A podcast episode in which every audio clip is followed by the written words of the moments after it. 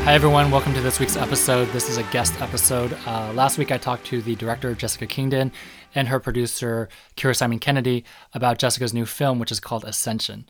Um, so, Ascension is a documentary. It's about everyday life for working people and consumers up and down the economic ladder of contemporary China. It spans from factories to luxury resorts to amusement parks. Why I found the film so interesting is because, you know, there's a lot of conversation about China today.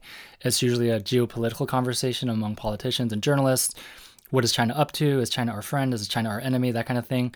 And I think a lot of us in the rest of the world are very curious about life in China. Um, some of us have never been to China, but even those who have been to China, we kind of find it hard to describe to others around the world because there's just so many layers of political messaging um, in all the coverage of China today.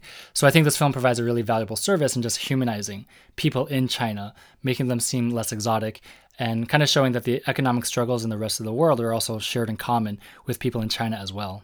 The film is really beautifully shot. It's got a cool soundtrack by the composer Dan Deacon, and uh, it's received a lot of critical acclaim. It's up for a lot of awards and prizes. It's actually been shortlisted by the Academy Awards for Best Documentary this spring. Um, so, how do you watch the film? Uh, if you go to the website, ascensiondocumentary.com, Instagram, Ascension Documentary, one word, uh, you'll see a lot of listings for future screenings and film festivals the easiest way to watch it probably is to go to paramountplus.com. You can subscribe, do a free trial, whatever, and then you can just stream it um, in your own house. That's how I watched it. The last thing is this interview was done with a lot of our listeners from the Discord in, in attendance. So the second half is a lot of questions from our listeners um, being read by me, but um, shout out to Vince for actually asking a question. Um, and uh, yeah, we just kind of heard Jessica and Kira's thoughts about a lot of different scenes from the film, but uh, hopefully the, the conversation is still accessible to those who have not seen the film. If you're interested in joining the Discord, of course, please consider signing up uh, via Substack or Patreon, um, or you know just supporting us. You can always contact us on Twitter at TTSGpod. Email is time to say goodbye pod at gmail.com. And uh, really quickly, I'll just leave you with some sounds from the documentary. This is a preview uh, from the trailer for the documentary.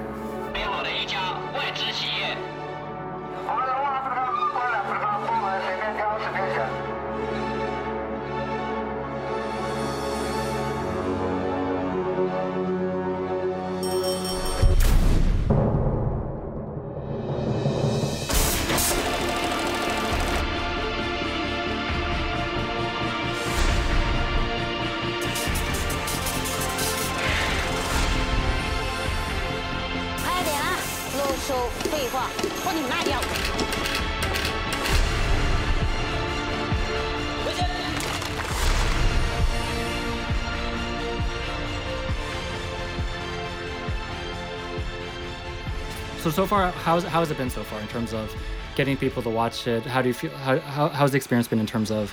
I feel like word of mouth has been building, and more more more and more people have been asking to watch it. Yeah, it's been quite a surprise, honestly, the kind of reception that we've gotten.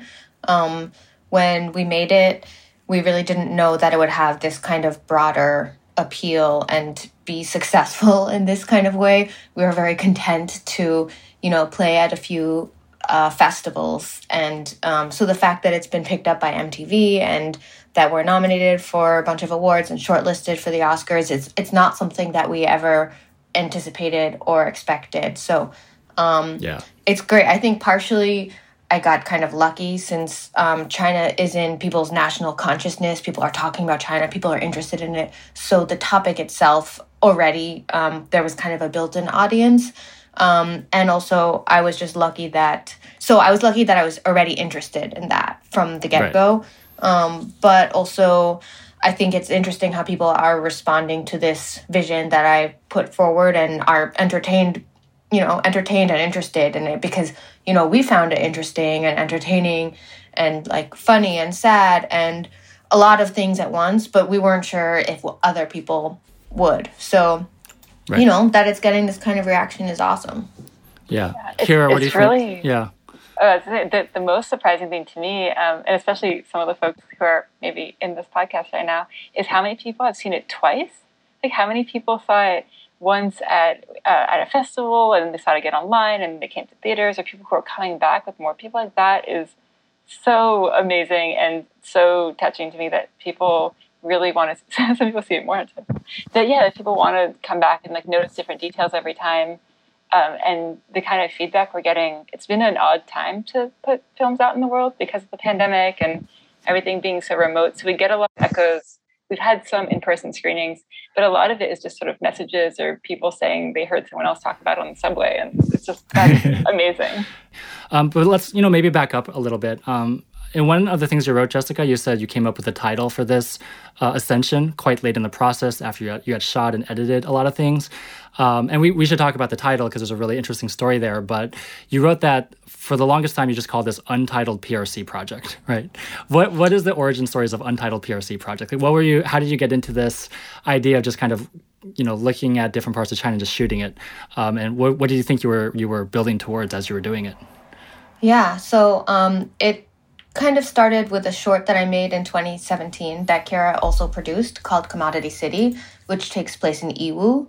And in there, in Yiwu um, is the largest wholesale mall in the world. It's a five mile wholesale mall where most of the cheap made in China products come from. And I was interested in this space um, just for partially for an aesthetic reason. I had seen there were a lot of photo essays about this space of kind of overabundance and hypercapitalism, but also the paradox there between the alienation uh, and impersonal nature of the global supply chain but simultaneously the intimacy of it since most people in the world have a connection in this space without knowing it. And when i went there i was struck by a lot of the scenes that were kind of unfolding in front of me of families raising young kids in public and just things that um, you don't you know the paradox between these like familiar intimate scenes of domestic you know things happening in front of you but with um, people selling plastic grocery bags or mouse traps or buttons or glue things that everyone touches and interacts with but you don't think about the source of it so from there i became interested in looking at kind of the hidden economies that power our day-to-day consumer lifestyles mm-hmm. and originally this um, untitled PRC project was had much smaller ambitions. It was going to be a trilogy of shorts or a series of shorts, maybe um, tracing this cycle of production, consumption, and waste. And it was going to be more um, about like from the point from the perspective of the life cycle of consumer goods, mm-hmm. and really coming at it from a more environmental um, angle. Yeah. But as we first pitched it um, in 2017 at um, IFP in New York. And A, it's harder to get funding for something that's um, that has an experimental spirit to it as a series. And it, it was more like almost um, tangible or legible as a feature in this kind of style and B, someone was like, "There's so many ideas in here. Why isn't this a feature?" Mm-hmm. And I realized that I mm. it is what I wanted to do all along, but there just aren't that many films out there that have this kind of model of like a series of vignettes. So it didn't seem feasible, but you know, someone saying that kind of kicked it off. And then yeah. um, through all those meetings, it's funny we actually didn't get a funder through the meetings. It was because Kira met someone um, at one of the events at a bar um, our sales is how we found our sales agent. Yeah, it's a wild and, story because it was um, a really crowded bar, and um, this woman in front of me was just like, "Oh, you know, people here have no manners," and I was like, "Oh, actually, I'm working with the director who's filming in the manners school," and she's like, "Oh, I went to finishing school," and we ended up just having a conversation around that, and she was like, "Oh, well, here's my card. We're starting to fund, you know, feature films. Get in touch." Yeah. Wow. Yeah, okay, yes. so random was the manner school um the was it the um etiquette one that I wanted to film in that we didn't get access to, like with the eating the banana. But then I found out when we were looking at the old text from a long time ago, it was also like the first and last things that you filmed. I think were the Butler School and the, the Butler school. school. Yeah, right. Yeah, so the film, I you know, I think the structure of the film, um, for those who you know get a chance to watch it, it aligns pretty clearly with the title Ascension, which is it really begins with uh, kind of at the, I guess the bottom quote unquote of the manufacturing chain. Um, you talk, you you have shots of uh, like a meat factory, a packaged meat factory, a water bottle factory, clothing and rug factory, but then a, a, a sex doll factory, uh, and then it kind of climbs up right into like the service industries, and you have these um, very candid shots of etiquette finishing school kind of places, but which are geared towards how do you do business I assume with like Westerners or with foreign foreign business people, um, you you look at like the training for bodyguards and the training for like restaurant workers and hotel workers, and then at the very kind of highest level, we get to like the really rich parts of China and the and the service, but also the the customers. Um, so you shot all over China and all sorts of different aspects of it. Were you thinking? Um, how long did it take, and like, how did you choose your sites? Um, it took there was four different trips, and between each trip, I was coming home and getting footage translated, organizing footage, pulling selects. Each trip was like fi- around five weeks, and um, how we chose the locations, it really kind of snowballed, and it was um, a whole process. Like because in between shoots, um, I would come back and kind of look sift through footage. The film really evolved over the course of the shooting process. So I mentioned originally it was supposed to be more environmentally driven, right. but um, as we were shooting, I realized the more interesting story and the more relevant story, and also the pl- types of places we were getting access to, had to do with a quest for upward mobility and a kind of study of materialism that is present in China, but also mirrored in the West, the the rest of the world, in the Western world as well. Yeah. Yeah. Um, so that's why you know as we kept going, it became more relevant to shoot in like malls and water parks and um, to show these kinds of new jobs that are created out of the new elite class, like the bodyguard school and the butler school. Right. Um, but even as you kind of climb up to places like the water guards, water water park, for like very fancy high school students, but also like bar- bodyguards and restaurants and hotels for the for the rich. You always kind of keep the camera on the workers themselves, also, right? Like the people making the rooms, the people cutting the grass. Um, was that? I mean, what was your thought process there? Like, why didn't you want to just kind of focus on the conspicuous consumption? Like, you also juxtapose it with the labor that goes into the making of these places.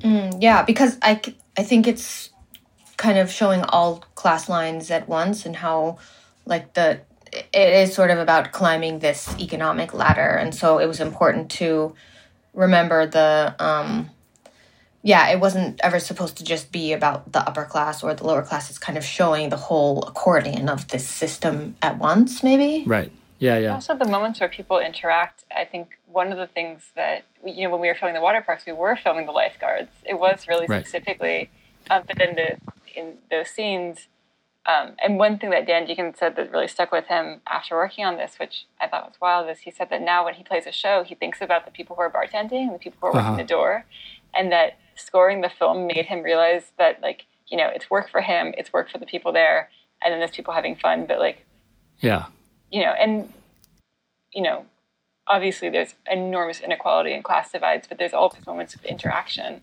right, and you know, it's not as clean cut, like even in the scenes at the beginning of the film and at the end of the film, it's all happening at the same time. Yeah. Um, I think one question that you, you all kind of briefly already kind of referenced, and um, it's an enduring conversation, is um, to what degree are you showing something that makes China unique, as opposed to to what degree are you showing something about China that in a lot of way mirrors the rest of the world? Um, I know, you know, I had a brief conversation with Kira before about uh, without necessarily shaming anyone, but like audience members might be reading this film in a way that's just talk that in, in their mind is showing how China is so exotic and different, and they're like they're coming after us in the United States, right, with this army of workers. Um, and I think, but obviously, people could understand the film in a different way. Um, I guess my question is, you know, in your experience while you were there, Jessica and, and Kira, shooting this stuff, was your own impression you know, or, or, was your own idea about this question of like how unique is China or how comparable China is to the U.S. Was that was that was that evolving in your own head as you were shooting these places? Yeah, that's very well phrased, um, and I think the film goes into the uniqueness of China. It's very unique place in the world, but also these universal tropes that are not unique to China at the same time, which makes it a little bit confusing. Right. Um, but I mean, for me, like my part of the interest in China is understanding it as um, kind of a stage for these larger questions related to what economic progress looks like and what it means and the paradoxes mm-hmm. involved and the unintended consequences And, you know, since the reform and opening of China in 1979, um, it's just undergone insane, such a collapsed timeline of Yeah.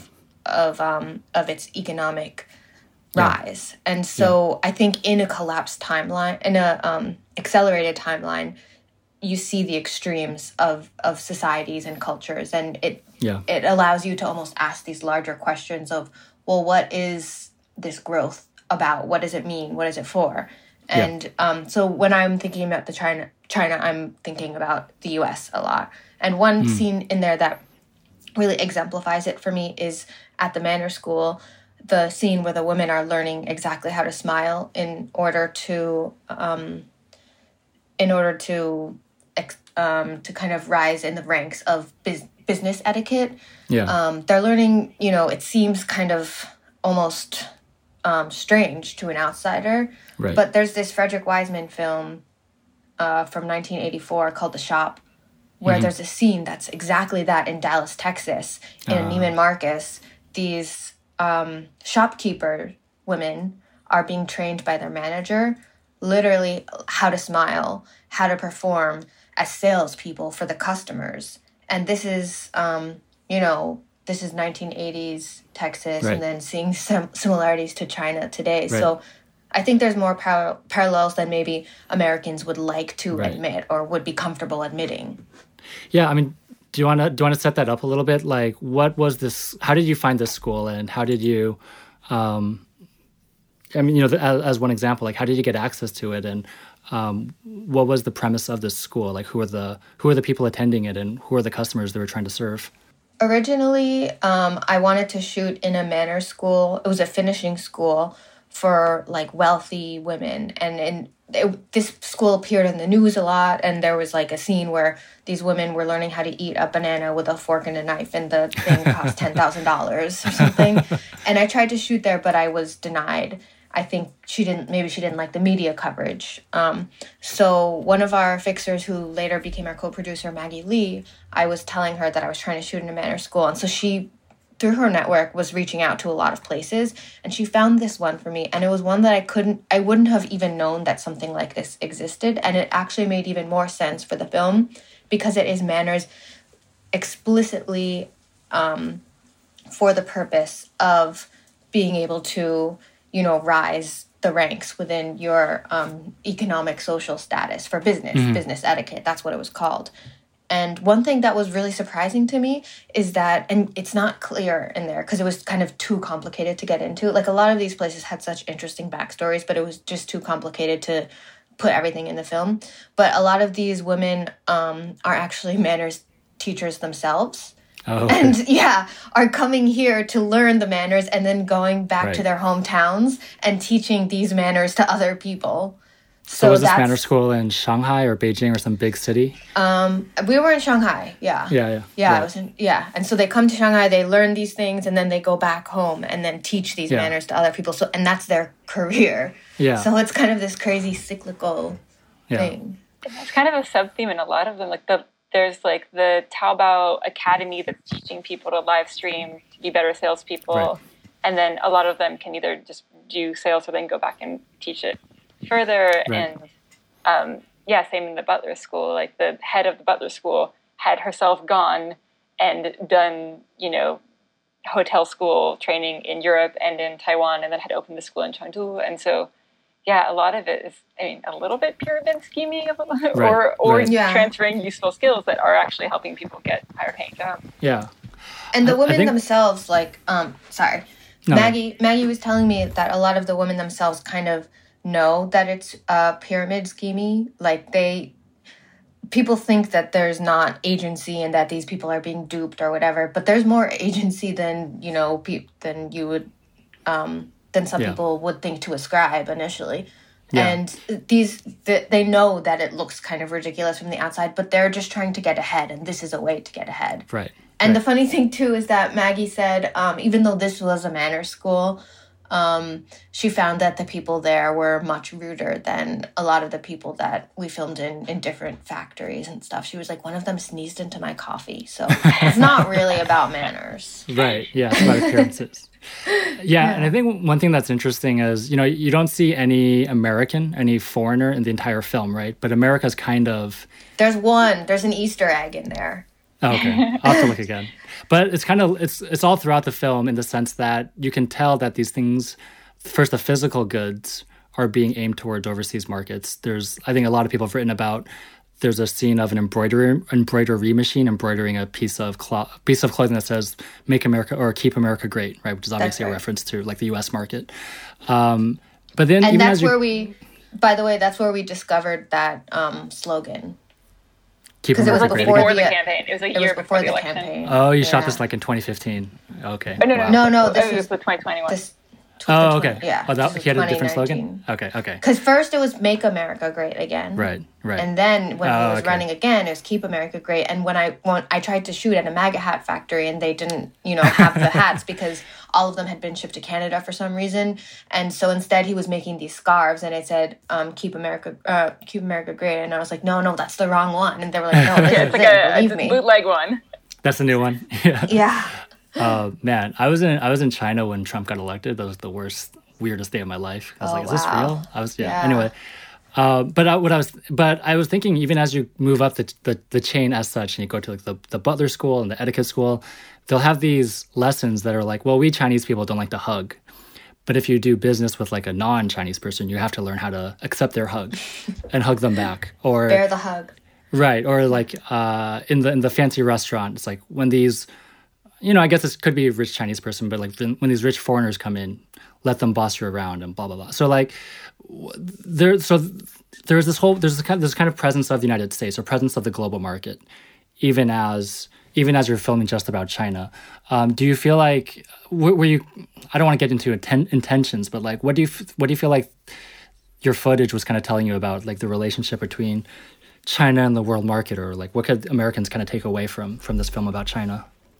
It's like I, I think that the relationship the US and China together have a really schizophrenic relationship where um, both kind of admire and fear and compete with the other in but in different ways. And so what I noticed was in China, um, people they still revere people in the West and Americans, but simultaneously want to kind of withdraw that as their um, as their aim for the center of power and culture. And so there is, of course, this whole, you know, back to our roots, Confucianism and traditional values. Um, but it seems like this push pull. Right. Right. Yeah. Um, um, there's like a fetishization and simultaneous rejection and dismissal at the same time. Right. Of, but I mean, just quick, sorry, quickly, like yeah. this makes me think of the that Easter egg thing I was saying that okay. the one like white guy in the film, he's like one of those um hired performers kind of. He's in that club. Um the it's a club in Beijing, I think it was. And he is like dancing um and he has this like Bud Nights uh, cuz I think it's like a Bud Bud Light commercial. He has like this okay. Bud Nights. you ha- you can only see it if it's like on a big screen or if you like look close up. And he's just like trying to promote it, and it's just it's kind of sad, but it's pretty funny. Yeah, yeah, yeah. Um, so, so one, I mean, on this question, Kira or, or Jessica, you know, could you talk maybe in general generalities about the audience reception in terms of do you feel like people American American audiences that you've um, talk to, do you feel like they are reading this as China is exceptional and unique and scary, or are they reading this as, oh, this place is just like us and is not as exotic as we thought it was? We've gotten so many different reactions. Like, I think at this point it's really impossible to synthesize. And so many, um, and one of the most interesting conversations that I had was in Montreal because everyone there immediately understood that it was film about capitalism and just wanted to talk about those kinds of ideas. And apparently, you know, I mean, Montreal is a different scene. Um, and that was really interesting. And I think everyone picks up something totally different in it. Um, we've gotten a lot of, um, I guess, what I might want to call like people who love it for the wrong reasons, which I found very strange because they think it's saying it, it's really a mirror to what their own biases already were. Um, and that has happened in every single direction, and it's quite surprising. Um, but no, I think that the thing that I love the most is so many people have had extremely nuanced reactions.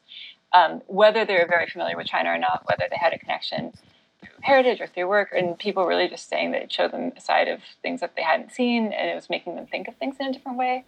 Yeah. Um, and that has been really encouraging. Um, Yeah. And for every one person who has a very odd take and sort of yeah.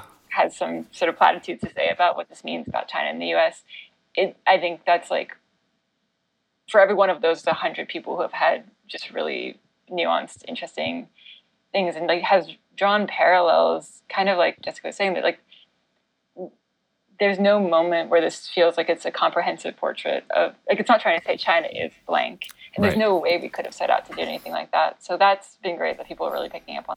Yeah, Jessica, do you have any any sort of memorable reactions in terms of like, is this about exotic China or de-exoticizing China? Yeah, like Kira was saying, I think for the most part, people kind of appreciate it for its nuances. And um, some people from China have reached out and said, oh, this, who have left China, say, like, oh, this reminds me of my love hate relationship with China, which I can appreciate because it's trying to embrace, you know, all, all of it, the good and the bad simultaneously. But um, you know, there are those few people who are like, I don't see how this film is about humanity, and I don't see the humanity in it. It seems like dehumanizing, and it's like it's painful, um, for sure, Uh-huh. because it's Uh-huh. not the it's you know not what we set out and intended to make. But I've come to terms with realizing that um, ultimately it's kind of the price that I pay for making a film that leaves so much to the to the audience to to draw their own conclusions um, and something you know it's just it's not the type of film where i'm telling you what to think and and what to feel. And ultimately i guess that it's really trying to have uh, confidence in a viewer's sense of empathy. And so when we do get those reactions it does feel a little bit off-putting. Um, and yeah it's it's Yeah. disheartening for sure. But luckily Yeah. that's been in the minority Yeah. When and like Tammy said, I feel like in the chat, it's like we also were like, how did we watch the same film? Like we like there's so many moments of people really kind of pushing back against things and like not wanting to pay the bribe or not wanting to go along with things. And I think that's where it's um, yeah, like just kind of disheartening because people have a very and this has usually been older white guys who have just been like, "Oh, these poor people in China, what is Right. like?" And we're just Right. like, "What movie did you watch?" Right. um, that you feel like people, and I think unfortunately people don't have a very deep understanding that a lot of terms, and this happened in press reviews, like people say things like things look alien or robotic, and it's like just they don't realize the racist tropes that they're still perpetuating, Mm, right. and it it's hard to hear obviously, but it's also something that we've realized, you know, Yeah. we're up against a lot of existing media and a lot of preconceived ideas that hopefully this film for you know Right. the 99% of people who watch it come don't like come away with what it actually is they thought Yeah. Yeah. And I think a lot Uh, of times when when there are those headlines, it's like it. I've seen headlines where it's like simultaneously alien and familiar at the same time. So they kind of you know kind of get Right. it and are seeing like the two sidedness of it. So Yeah. Um, last question before we open it up. Um, I thought it would be we should at least talk a little bit about um, Jessica. You wrote this really interesting essay about how you came across the title of the film. Um, I'm sure you've talked about this a lot, but I mean, maybe do you want to kind of um, maybe really quickly kind of tell us like how what is Ascension? Like what is what is this the title of this film and um, I, it, ju- was it just like this magical coincidence that it's aligned so well with the film that you're already making? yeah, it kind of was this magical coincidence where on the last last shoot that I went on in December 2019, um, I mentioned to my mom that I was going to this city called Changsha in Hunan province because that's where we were filming at this air conditioning factory, which is that scene where you see people in military fatigues, um, kind of doing these exercises for the company. Right. Um, but it turns, my mom told me it turns out that's where my um, grandfather and great grandfather are from, which I didn't know since um, she had never been there. Um, yeah. so you know, I was like, oh, cool, and so I mentioned this to uh, to Kira, and then she put me in touch with a scholar in the historian in in that city because she has Yeah. all these connections to different cities in China because of China residencies, and so then um, I was like, oh, this is so random. I messaged him on WeChat, but you know, my family, this my great grandfather was supposedly this famous poet. I don't know if it's true or not. And then within a day and a half, he found relatives of mine in the city, which Yeah. seemed it seemed so improbable. It was almost hard to believe. Um, in a city of one, in a country of you know 1.4 billion people or whatever, um, but they, you know, it they had a photo of my um, of my aunt when she graduated high school that my grandfather had sent them. It was yeah, it was crazy. So they I went and visited the house that my grandfather grew up in. It was really moving and um but also the the head of the poetry society that my great grandfather used to be part of came and he brought um, one of the books that my great grandfather wrote of poetry. His name was Zhang Zi. And um, I didn't get to take it home because it lived in a museum. But all these months later, when we had to submit to our first festival and, you know, finally commit to a title, and we were really having so many different ideas, but none of them were sticking. Um, and Kira was like, "Why don't you look back at your at the poems?" and it didn't seem like it it would work out. Um, it seemed kind Yeah. of far fetched. But one of them was called Ascension, and then uh, reading it, I felt like I could feel these themes emerging that felt like it was echoing the film, which was the way I understood it about the paradox of progress. So mm-hmm. in the poem, the narrator, presumably my great grandfather, ascends to the height of a tower and sees the invading territories. And this was in 1912, so the fall of the last empire Right. and like a time of great political turmoil and, and great change. And so once he ascends to the height of the tower, he's able to see all of this turmoil and feels great anxiety. And so in the film, I think that, you know, we think that um, climbing up the economic ladder will relieve our worries, but in fact, it creates these unforeseen consequences sometimes. So Yeah. that's where, you know, I saw some of the parallels, and that's how we got the title.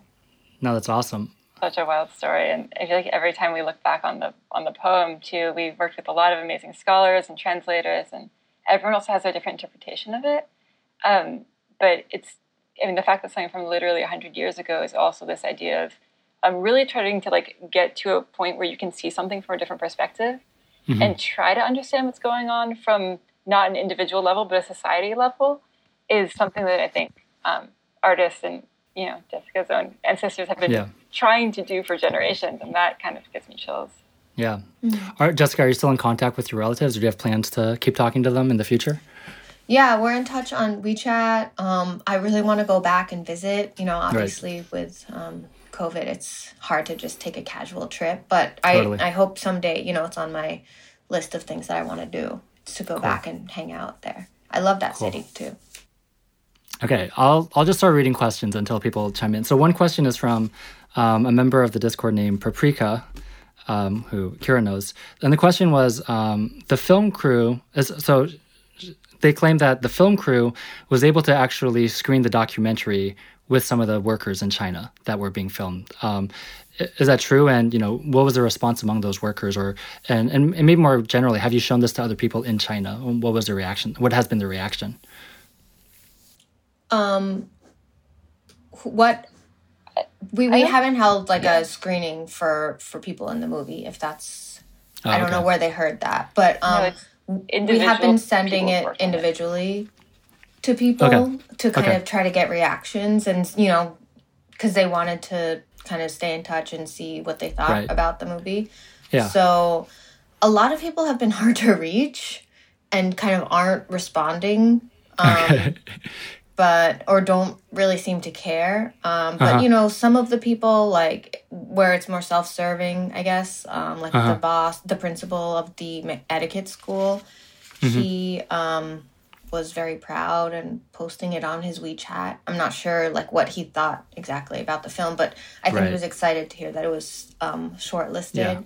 but Yeah. yeah, Yeah. i mean i would love to hold a screening for the people who are in we haven't been able to have any public screenings in China yet, and so far none of the festivals in China have accepted the film. And so mm-hmm. we we actually did a, an interview with a really cool WeChat account uh, last night, and they're saying yeah, like people are talking about it, but um, it seems like it's being taken down in a few places. All right.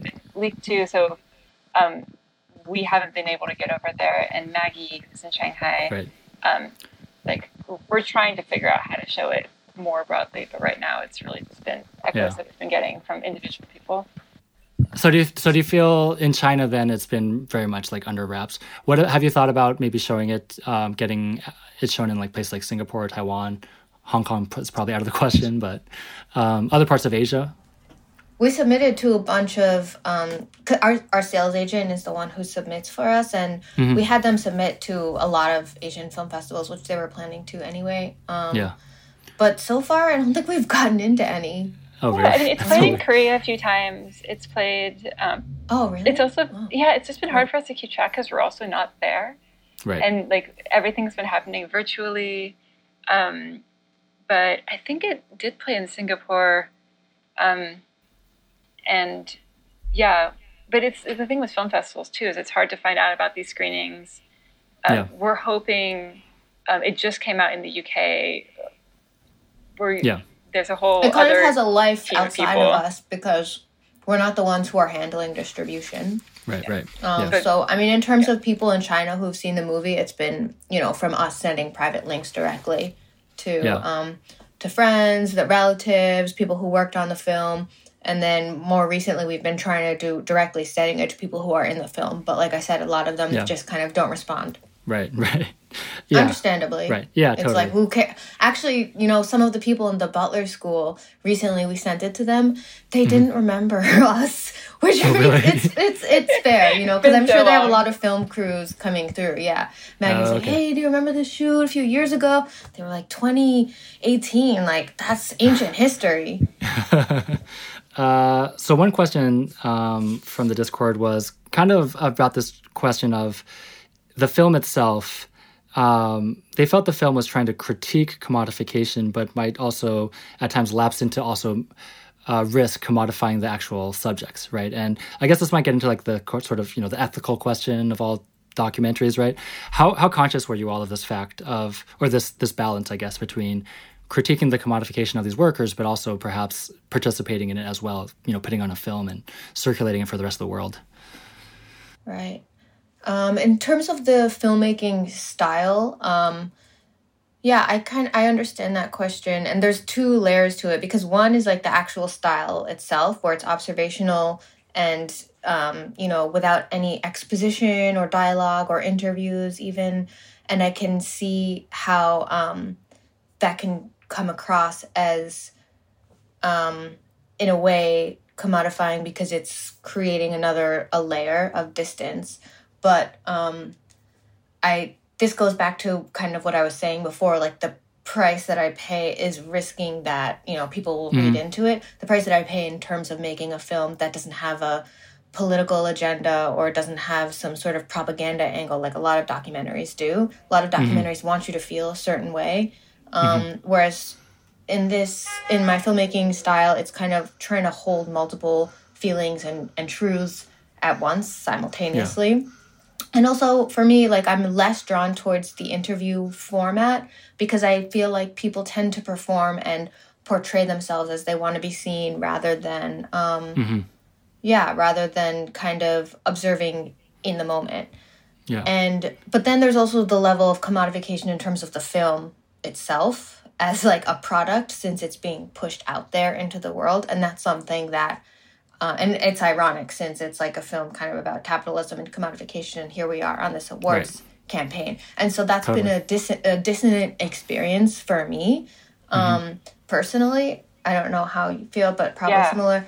No, and it's, it's um, but for me, like ultimately, I'm trying to approach it with curiosity, like this whole, because it, it's a whole other world that I'm entering into now that I don't know anything about in terms of the awards campaign and stuff like that. And so, trying to approach approach it with an open mind and open heart, and just and being curious about it in the same way that I was curious and open to hear what was, you know, the film was telling me.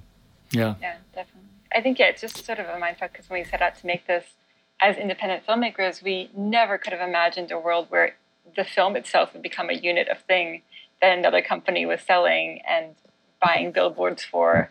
And that level of thing, um, even just, you know, when some of the people want to make a like swag or merch for the film, we're just like, oh my God, have you seen the film? Like it, there's this layer of things that, that is just how the world currently works. And when you talk about it and you show it, you can't help but replicate it in some ways. And that's just how all of this is very like inextricable.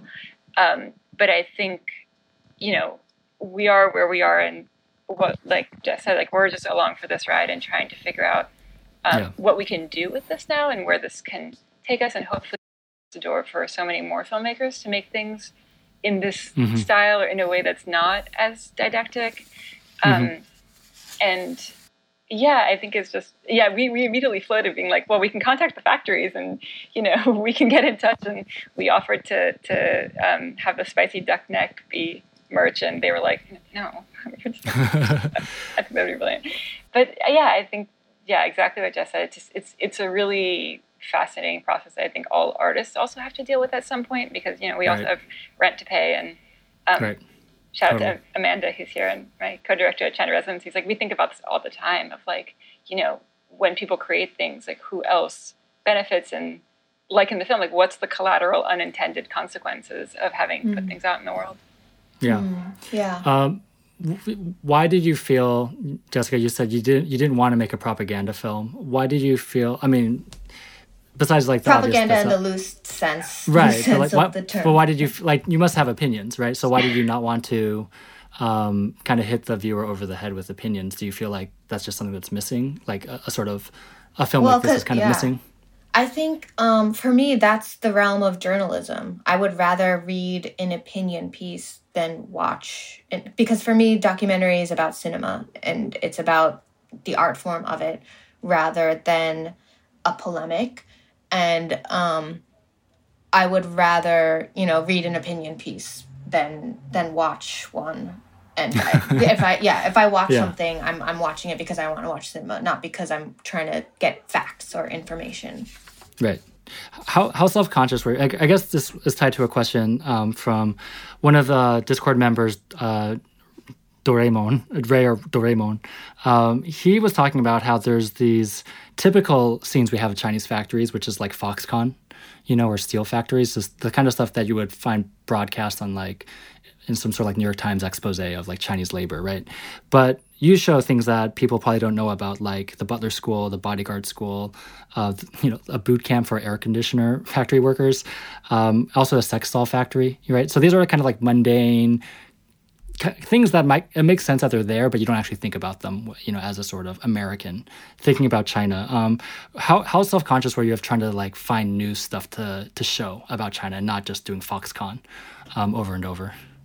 Um, yeah, it's funny because one of the places that we wanted to film in, and that that's in the film, um, it's it comes at the end is a rare earths mineral mine, mm-hmm. um, and it's where you see you know the mines, and it's this crazy landscape kind of shot.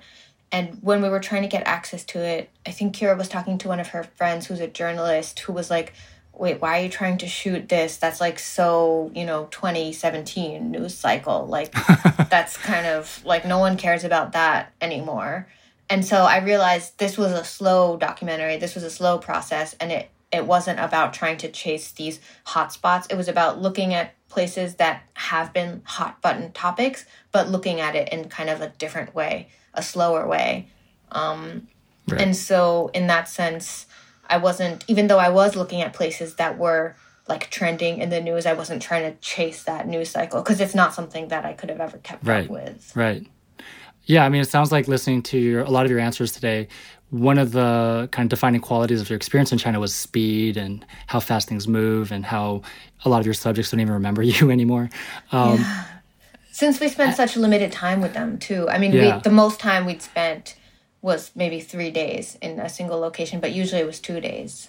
Right. Okay. So super fast. Yeah. But but I yeah, it kind of struck me as I was watching it. The first few scenes are factories that you might know exist, like clothing factories. Everyone's heard of sweatshops, right? But then you go into things that I didn't know existed. I mean, I it's not surprising that they exist, but I had never like read an article about them, like the uh, the economy of you know influencers and people who just kind of shoot themselves on Instagram all the time. Um, and so I think in a way, I was kind of thinking the film is a progression through like Chinese history itself, like the beginning of the stages of reform and opening into like the latest 21st century versions of it. Um, was that something you were you were also kind of thinking about as you were at least editing the film? Yeah, uh, editing and shooting too, trying to show like the progression of the how the economy has evolved in China. Exactly. So right. Um, I mean, I was trying. Uh, we actually filmed in the headquarters of Kuaishou, the um, you know streaming video platform, and we mm-hmm. were trying to film with these kind of tech companies. Um, but the stuff that we filmed there wasn't actually as interesting. There's one shot that makes it in, but um yeah, definitely trying to you you said it. Right. And like really update people's idea of, you know, like because it's it's moved so far beyond goods. And one thing that doesn't right. really register in the film, but um, we really want to film cryptocurrency mines and it sort of ends up at the end. It doesn't it doesn't look like much, but we're really yeah. it's it's very hard to visualize what um, you know, work and labor really looks like. Um, yeah. especially when people's mental images are still very stuck in um, I mean, it's not necessarily outdated. There are still textile factories. It's just a lot of those have already moved to Southeast Asia or to other countries, and you know, capital is always going to find cheaper labor somewhere. And so, right. in some sense, while this sort of these extractive processes are happening, we wanted to show the snapshot in time of what was going right. on in 2018 and 2019. Right.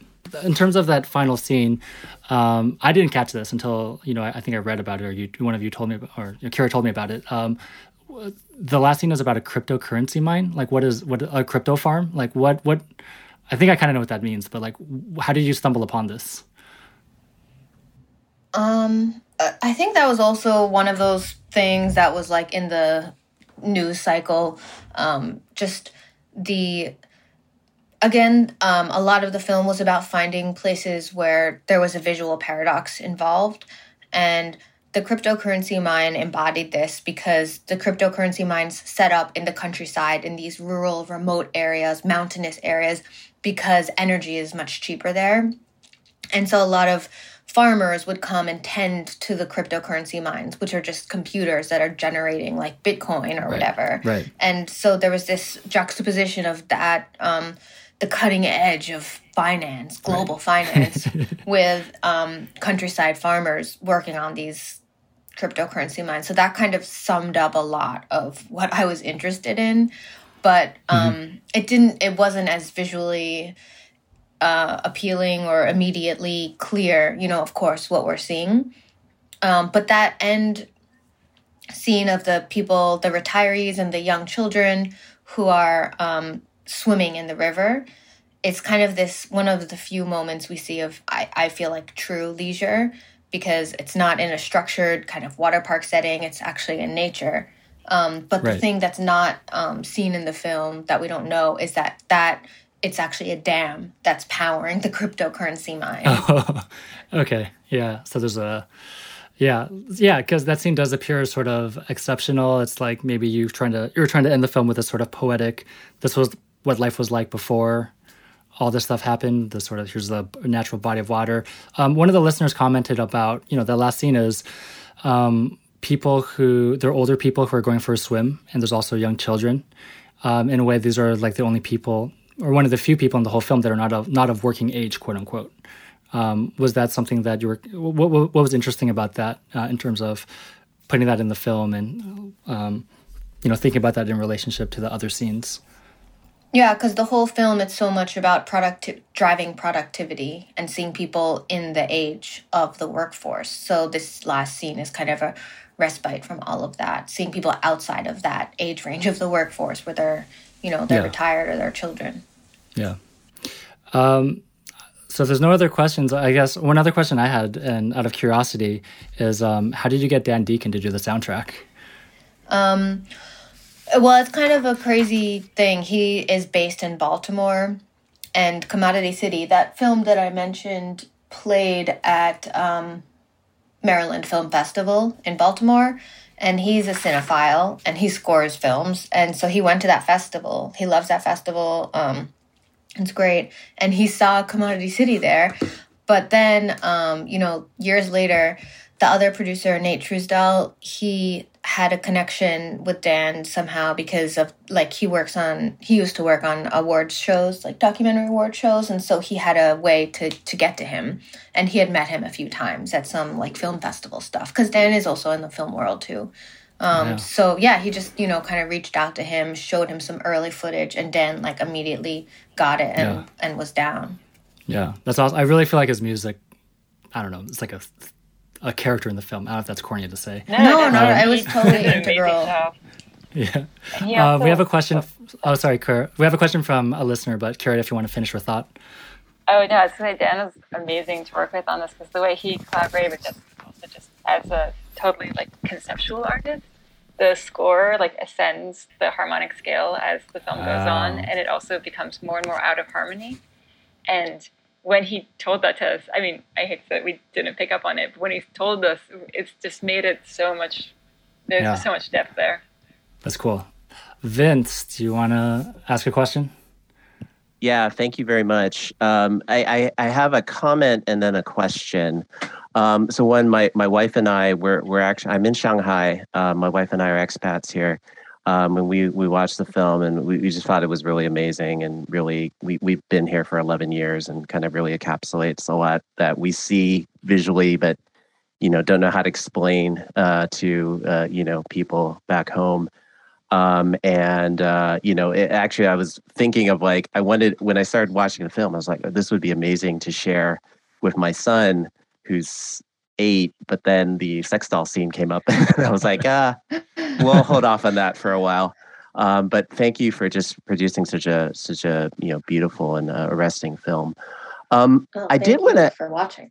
Yeah, um, I, I, you know, I did want to ask about because I think we mentioned earlier about kind of the process of, um, I think your your time in Changsha and like meeting your relatives and family. And I had read that article that Kira had, um, you know, put in the chat, and I, I was, I, it was interesting because of, um, I think some of the reactions of your family um, about um, your, you know, reconnecting, um, you know, with that part of the family and you know, I have other friends out here who are actually, uh, you know, like Taiwanese American who've ended up here in China, and and there are some have had some similar stories about family who are like kind of reluctant, or I have these who've never come to the mainland and are like, why would you go to the mainland? And um, I, maybe there's a little bit uh, not not so directly related to the film, but um, was was kind of interested in uh, like what your family's like relationship, or like the family that moved to the U.S. like. W- like have they been to the mainland or um or or are they just completely want to keep distant from it Um, I don't know about my aunt, um, but my mom definitely has, but not really as like um, to find family or anything, just to to travel. Um, Yeah. and then it's also kind of complicated because they were actually born in Japan, which I can't remember if I went into in that article. So there's also a connection to Japan too, and that's sort of more of like my mom's younger sister. She goes to Japan sometimes to feel like reconnected with her heritage there. Um, so it's all pretty fragmented. What? So yeah, you mentioned in this article your mom and aunt were very suspicious, kind of, of, or very hesitant that you connected with your family. Why did you feel like that was important to include in the article? Like, what do you think that tells the reader about, like, um, or like, yeah, why did you think that was important or interesting? I don't. I thought it was just so um, shocking to me that they would be like, "Oh, what is this? Some kind of scam?" You know, it was just kind of sad and just showed sort of the the disconnection and the the fractured nature of immigration and time and how, um, yeah, and also this ongoing suspicion and hostility between um, between both nations unfortunately. Even you know even though my family you know my mom's like of chinese descent born in japan um, and her older sister was born in china it, there's still kind of this rift and suspicion of like the different um, governments and nationalities Yeah, yeah, yeah. So and it cuts deep, right? It cuts Yeah. out to the down to the family level. yeah Um, We have one more question. Do you have time for one more? do you want to go? Yeah, that's you, fine. Okay, yeah. so one more question. This from Jules in the chat. Um, you all can read it, but I'll read it out loud. Um, was there one particular scene that felt particularly performative? How did they get and how did you get access? There's a dinner. Um, uh, I think that's a scene that a lot of people will wind up writing about and noticing about uh, because there's dialogue in there where you have these great kind of fancy people in China um, talking about travel abroad and also mentioning that they were traveling to Xinjiang in a very sort of off the cuff, matter of fact way. Um, and so for this, for for Jules, he says that was the most disturbing part of the entire film. Yeah, and the and not just yeah going to Xinjiang, but to open a ski resort, which is, um, yeah, funny because that's not what comes to mind when a lot of like Westerners think of Xinjiang now. But um, how we got access, um, one of our field producers, um, Mijia, she, I told her I was trying to shoot in this scene with um more elites and trying to show all the different class lines. And one of them, one of the scenes that I had envisioned actually was like a karaoke room where there was like businessmen with like women that they hire. I was trying to shoot that for a really long time. And one of our fixers, Jack, suggested that we stage it. And I considered it for a while. And then I was like, no, I don't think, even if I stage it, um, I, I don't think we could do it good enough that it would be, that it would be real. Cause all of it had to be stuff that wasn't coming from me. It had to be things that were already happening. So right. then um, Mijia, she had shot with this one person who was in a BBC piece, I think it was, for like, it was kind of like a, not celebrity profile, but like, oh, lifestyles of Beijing's um, elite class, elite people, like day in the life of. And so she asked this woman, her name actually, her English name was also Jessica, and she asked her if she would be in this documentary. And she said yes. Um, and these were her friends. It's the the person at the head of the table. That's his dessert club. Um, it was like a ten course kind of meat dessert meal, which I had never heard of before. Yeah. And he collects um, antiques. He collects Western antiques and Chinese antiques. And he said I could film with them. And do I want to look at the Western antiques or the Chinese antiques that he collects? And um, I thought both would be interested interesting, but I chose the Western antiques because I thought it would be like an interesting parallel to at the beginning of the film you see like the um, the cheap uh, made in China products in the factories, and then at the end you see the upper class people who have like jumped up the right. capital level and then are kind of fetishizing these Western antiques. And of course, there's that amazing um, line about the Westerners' big noses for the cups. Um, but that was how we got access because she had shot with one of them before. And a lot of people do point to that scene as seeming kind of um, stiff and or not stiff um, performative mm-hmm. and um, they ask if it was staged it wasn't staged i think it's just because i mean firstly it shows kind of like people in that world maybe are more stiff than what we what had come before it um, but also I think they feel more self conscious. And there's there was even this line that I cut out, but I kind of wish I kept in there, where so, they said something like, "Oh, we're wearing masks, so we can say whatever we want." And when they said masks, they meant um, like because they were wearing suits and dresses, like wearing the clothes of the elites. It they kind of felt like they could get away with more or something. Mm-hmm. Um, but I think it was too confusing with COVID at the time. I was thinking about right. face masks. Yeah, yeah. Um, yeah. That yeah. whole scene is amazing because they're all so aware of not just sort of the cameras because it's a very, very long scene, but they're so aware of what all of them think of each other. And even I feel like a lot of them make statements and kind of pull them back, or they say one thing and they're like, I'm patriotic, but not too much. They're very um, specific and very um, measured, measured, in how they talk yeah. about themselves. And it's amazing to see people kind of perform in that way. And I think it's um, it's also kind of what everyone else is being trained to do, you know. And right. so I think that that really culminates. Like they have had that training either explicitly or implicitly, and are performing to a T. Yeah, they've made and it also, to the top of the of the tower. Yeah, yeah Jessica. Um, there's um, this is something that actually Isabel, our mutual friend in Hong Kong, had pointed out that um, in contemporary China there's so much moral ambiguity and it's kind of it it lends itself to this kind of circuitous conversation where nothing's explicit is ever really said. And they were saying that that is specific to this sort of Beijing elite, or just that's kind of a universal thing to, among rich people. No, no, just in in general in contemporary China, where like the the the morals are just so um yeah ambiguous, and it's right. in terms of knowing yeah. what to value, and yeah. Right, right, right, yeah. Um, yeah, so it's a really fascinating film, um, and I encourage you know listeners to try to find it. Um, I'm, I assume at some point it'll be quite uh, available, widely released. But um, in the meantime, thanks so much, Jessica and Kira, for taking time. Thanks for making the film, and thanks for taking time to talk to us. Thank you for having us and for this engaged audience. It's really great to see all of these people um, engaging with it, and you know, still pretty surreal for me that people are interested in it. So that's very cool. Thank you all so much. You're welcome.